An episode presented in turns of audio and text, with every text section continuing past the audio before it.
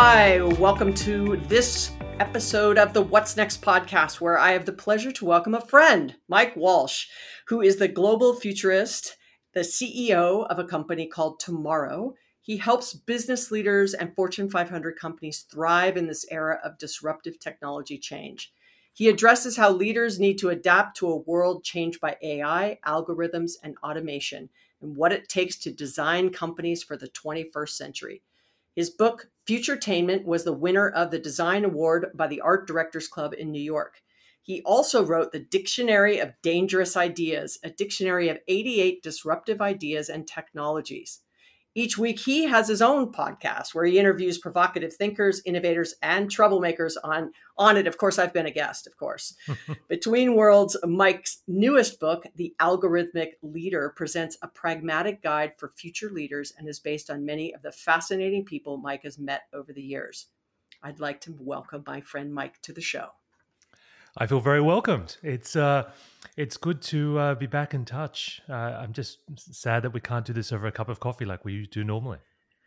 Yes, me too. But the good news is that we're you know safe and healthy, and and everything is going well uh, at least you know it, as well as it can expected. But we're going to dig into that in a second. But before we get started, I always have to start with bullish and bearish to kind of get the juices flowing and and have a little fun. So bullish, you're for it. Mm-hmm. Bearish, you're against it. Are you ready? I'm ready. All right. First one, flying cars. Very bullish. Oh. Although, all right. I think it's going to take longer than we expect okay. but I'm totally down right. for it. All right. All right. I figured it's, you know, being the proclaimed futurist, I'm going to go future on you. All right. All right Second all right. one time travel. Oh, God. Bearish. Yeah. Okay. All right. I just, I We're just, go, yeah. I, I, I, wouldn't be able to resist fiddling with my own life, you know. So I think that's, that's only going to end badly for me and probably for everybody else. all right. Then the third one is really going to bring it all home. All right. The third one living on Mars. Very bearish. Okay. All right. I mean, so we I, covered... I live in Australia. I mean, this is about as close to Mars as you can get. And I don't think you want to turn the needle further on dry, red, and sandy. Uh, not a good idea. Stick with the water. All right. So uh, let's start with flying cars. You say bullish, so let's let's start there. What? So t- tell me, tell me what you're thinking. I know you've been watching this for a while, and obviously we've got drones and sort of flying taxis in certain places that are all you know kind of what's going to happen future. But what do you think about flying cars? Look, I think you have to forget about the fact that fly, talking about flying cars is a bit like talking about escalators as moving staircases. Uh, there's going to become a time where we just think it's a funny concept. We're just going to think of transportation. And I've spent most of my life living or spending time in uh, mega cities uh, like uh, London and New York and Tokyo, Istanbul. And all of these places are just plagued with traffic. You organize your whole life around uh, a hundred year old transportation system. So, if there was a way of autonomously creating personal transport devices that were um, fully autonomous and smart and just got you to where you needed to go, I think it'd be brilliant. I think it would transform the entire design of cities. And I do too. You know, it, we are recording this in the midst of the COVID 19 pandemic, and I live in Los Angeles, which is just another name for traffic jam. So, you know, in the dictionary, it should just say traffic jam, Los Angeles. And driving now is a joy, right? Because the roads are empty. But we don't have a solution when people start getting back to some kind of commuting life, right? Whether it's going to work, whether it's taking the kids to school or doing the things after school with your children or, you know, whatever it is where you have to transport yourself from point A to point B. Uh, and we don't have the alternative of sort of, you know, city trains. We've got buses, uh, but we've got almost no alternative. So it'll be very interesting based on what you just said, right? To see do we start to rethink the mode and the timing of when people do things to yeah. try to give some relief based on what we've learned during this time. I, but actually, what you describe, the experience of driving in LA today is what it was like 50 years ago because LA was the city of the future. Highways were high, were basically the hyperloops of 1950 and there weren't as many people. So cars were incredibly efficient. Uh, we just need to update that model, I think, now for the 21st century. Absolutely. And and so let's think through that. So, you know, maybe it's not going to be flying cars anytime soon. but when you think about, you know, from a pure, you know, autonomous vehicle, uh, some of the things we're learning around, uh, you know, using things like Hyperloop from Elon Musk's company or what we're doing around electric vehicles, you know, where where where do you think we have huge opportunity to to take advantage of that at this point? To me it's the it's probably the least sexy part of all of this which is data. Uh, it, it's not so much uh, the the fuel source or the nature of the transportation or you know tunnels or whatever it else. The more we can actually understand about our transportation patterns where we're going when we need to go how we move people around connected cars i think in many ways is the is the stepping stone to a much smarter transportation system uh, because then we can manage traffic and it, it you know I, I, love old vintage muscle cars right? But but i it, those things are just not going to exist in the new world where really driving is like packets in a in a tcp ip network. And you just need to manage those little packets of information like you would in any kind of supply chain or logistics system. So if we can take a data driven approach uh, to not just parcels but people and transport we're going to find it's much easier moving people around, even in very dense super cities. Well, so you know, I, I, used to always joke when I became president. I don't know if I joke about that now, but you know, when, when I become president, I'm gonna, I'm gonna synchronize stoplights. Like, let's just start with the basics, right? Because sometimes it's the most obvious thing, right? It's like let's just, if everyone's going in the same direction at the same time, like there's going to be traffic you know? If the things aren't synchronized and you're just stopping and starting there's going to be traffic. Like sometimes it don't put an on ramp where the off ramp is well like, but the, easy if you were president you would potentially be tempted to synchronize them to your benefit. Uh, so you always get a green light. And uh, there used to be a story years ago in russia you could actually buy these special sirens. Uh, they cost a fortune but basically they meant you didn't have to obey road rules. And uh, and I kind of always think about that because I think in this new world that's coming, and this is something I, I wrote about actually in my, in my last book, algorithms are not neutral. Uh, they're often a zero sum game. They're, they're optimizing for something. And I was always very suspicious of applications like Waze, you know, because to me, I was wondering about whether they were actually giving me a slightly inefficient route that actually maximized network traffic for everyone. So if I paid a little bit more, could I get a slightly more aggressive algorithm that would actually prioritize my transportation trip versus others? And I, and I think we're going to start to see that as we see more self driving cars, more autonomous systems. You're going to want to know the trade off. Are you prioritizing you as the occupant or you're prioritizing external people to the car?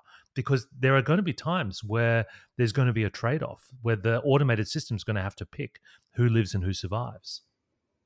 Yeah, and I and I say that often, right? Because sometimes, um, like the example I give is when you choose like who's gonna, you know, if you're gonna hit somebody or you know the people in the car are gonna die. But there's also the, the, the classic trolley problem. Yeah, yeah, but then you have, you know, one step below that where I think the statistic in the United States anyway is like 25% of organ donors, not to get morbid on the conversation, come from accidents, car accidents. And so, you know, the ripple effect of when you change something like that from a technology standpoint in order to improve safety in one place, it may be impacting something somewhere else. And so, does it simultaneously have to say, well, then, you know, producing 3D organs or growing organs or you know harvesting or doing whatever you're doing to not disrupt the this is so you know terrible to say it this way right but the supply chain in that way um, you know it has these ramifications and sometimes when we make a fix somewhere it has implications somewhere else. This this relates to the the, uh, the second question you asked me which is uh, am i a fan of time travel?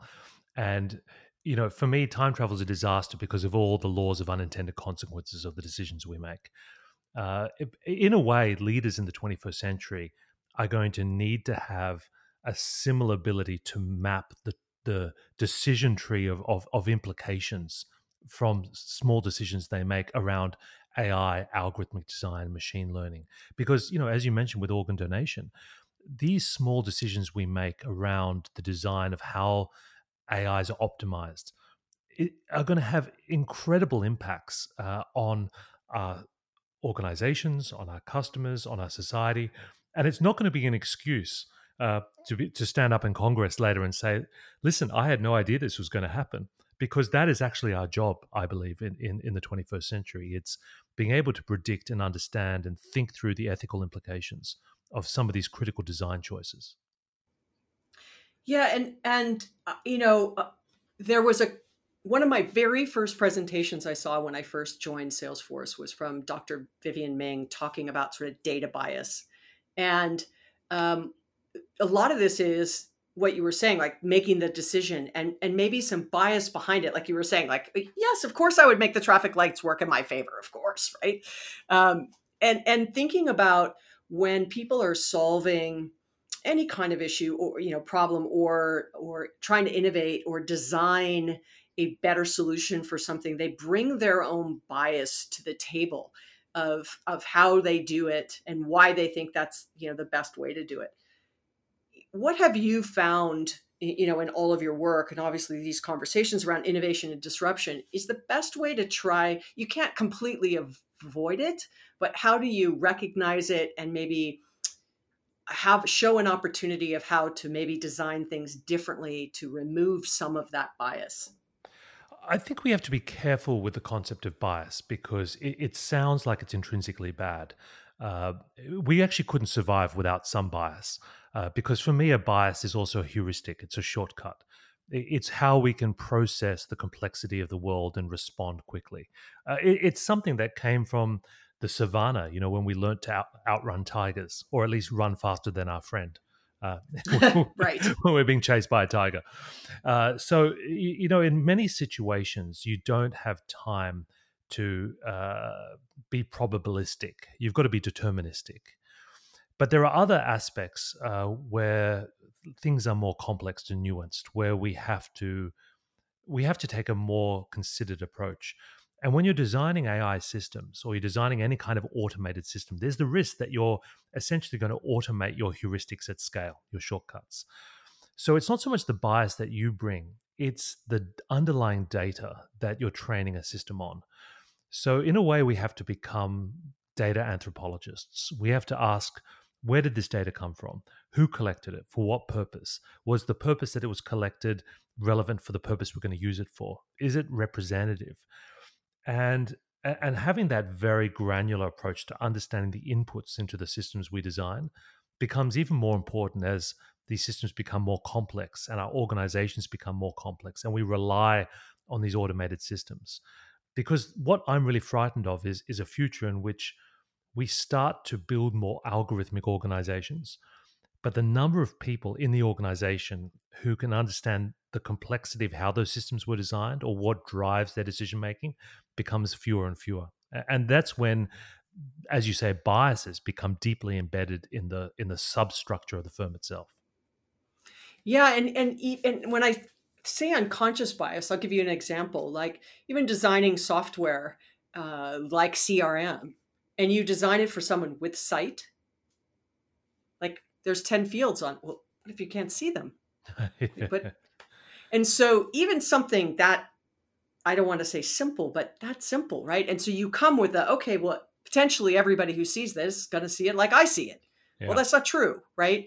Um, and so the equality of it's just like saying, look, this apartment is, you know needs to have ramps if someone is in a wheelchair, uh, and if you don't have it, then you're excluding that set of people, right? There's, and so is it just you know straight I'm ignoring it and don't care, or I just unconsciously didn't even think of it when I designed it. I just didn't even think of it, right? And not maliciously. I just no. was not in my sort of purview or my nomenclature. And, and actually, so, taking taking a deliberate um, stance towards uh, diversity and inclusion, and and uh, designing for people with different uh, abilities and needs is not just a case of altruism, it actually can lead you to greater innovation. So, you know, in this example of an interface that is heavily field dependent visual, you'd say, okay, uh, what if we designed this so it was basically nat- natural language based, you know, where you could basically just talk to the system? Right. Right. Going down that path may actually lead you to a breakthrough in your interface design. You know, where actually you are you are actually taking concepts from computing from 30 or 40 years ago and fields aren't actually that relevant if you have a smarter front end interface to the whole thing or, or something that can learn and figure out what those fields should be by your behavior. Absolutely. And so, you know, there's lots of people that listen to this uh, podcast that are at all levels, right? Individual contributors, managers, small business, startups, enterprises, etc. And as we're in the middle of something that's been so globally disruptive across, you know, every industry, nobody was spared in this particular instance globally. Um, how would you recommend they sort of stop pause reassess do an inventory? You know what what are the things you're saying to your clients today about how to take this opportunity to enhance the work in you know sort of in the business in many ways and then thinking kind of out 18 24 36 months from now i know it's really hard but in thinking how do we prepare ourselves uh, for when things uh, you know start to stabilize more consistently? At the broadest level, we are living through a civilization scale event. It's so rare that you have something that affects an entire civilization simultaneously. Uh, and and what that does is that it it resets all your behaviors, your mindsets, all of your models for doing things. You have to reconsider them. I've got some clients uh, in the retail sector, and you know, like like everyone else in retail, they've been enhancing their supply chain and they've been doing more stuff online. But they have all of these assets still, like physical stores, which they didn't know what to do with. And so recently, what they've been doing is, is, is as things start to open up, they send their sales associates into their physical stores. They don't let customers in. The sales associates are actually doing direct live WhatsApp calls. They're showing people and demonstrating things in the stores so they're turning their stores essentially into mini studios. So I, I, think we have this interesting opportunity to reconsider everything that that we use to run our organizations, to run our businesses, even our personal capabilities, and to reconsider what those might mean in, in this new world we're going into. Yeah, and it, what's interesting in that what you just said is that's not a new concept, right? We've had mm-hmm. showrooming now where we've got yeah. brands that right don't even you know have anything to physically pick up you just go and see and that's very it was very disruptive instead of having large footprint you don't need to have all the warehousing space behind the store that you can just have and then ship it people's expectations were okay that that was all right you had tesla saying look you can't drive the car out through the mall you know or through the uh, through the second story you know come in and see it and and allow it to be much more relationship engaging experiential whatever terms you want to use uh, and so that wasn't widely adopted. And no. this happening, yeah, is like cracking. I say two things, right? It kind of has cracked open the lack of investments certain companies, brands, industries have not made, right? Uh, and on the other side, uh, it has it has shown and, and highlighted businesses that were ahead from a digital investment standpoint that they may be in a better situation uh, than those that did not. fare.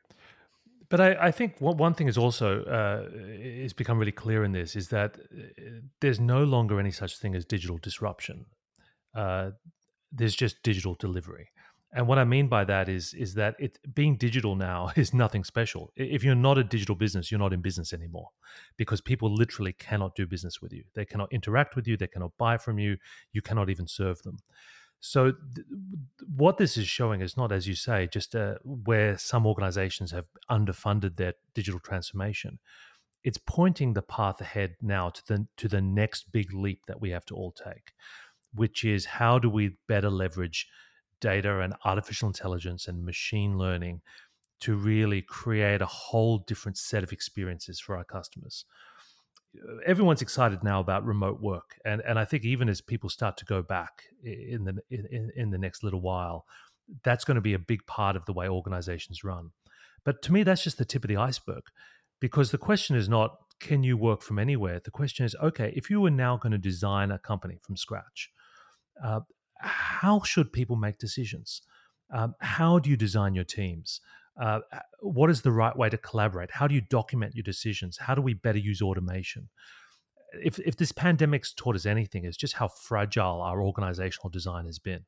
Absolutely. And, you know, I, I couldn't agree more. I mean, I think that there's two things actually. One, I'd say I agree with the sentiment of it, but two, I'd say you still, even let's call it six months ago, I was still meeting with customers who were pushing back on the digital transformation conversation right? Now, from a cost optimization and modernizing the infrastructure, if you want to call that digital transformation, but for me, digital is technology transformation, sort of people process side, if you bring those two things together. So if it's just modernizing and reducing costs by using this, these new digital technologies, that to me isn't sort of transformation, right? Thinking no. about what you were just saying, right? Where there you know it's there's an engagement is very different and people are coming in and they're having a very different experience when you're that's really the people process side because the technology has been available to do the things that we're doing now for a long time you know remote conferencing and team meetings absolutely and so go ahead and, and, yeah. what, and what we used to call digital transformation is now just business continuity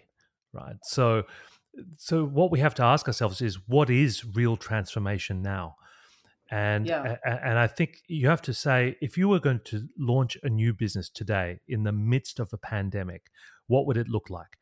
And the answer to that question will give you a bit of a sense of what the next organization will be. And and I think when when all of this ends, uh, we're not going to go back to the way things were, uh, because not only will we have had a taste of working in new ways, getting smarter the way we use data to make decisions.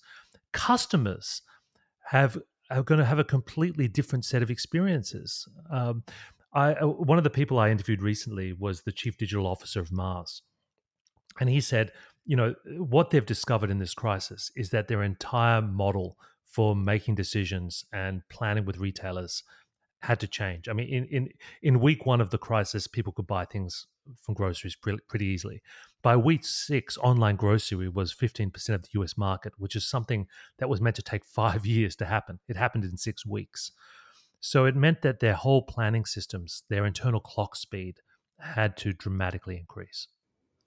And so, if you, I'm going to ask you back, if you were going to start a business today, and it can't be sort of in what you're doing right now, right? If you were to say, look, I have a client, he's he or she's got some money, they want to, you know, start a new business today, what would be the two or three things you'd say them? I don't need to know specifically like an in- invention or something like that, but what would be the things if you said if you're really going to do this today, here are the yeah. two or three things you really have to think of? I think the, the the first question you have to ask yourself, regardless of the industry or profession you're in, is what is possible now as a result of AI that we couldn't do before?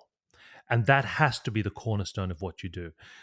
Too, too much of, I think, transformation has been how do we port our traditional processes and systems and get you know a marginal increase in, in efficiency as a result of technology.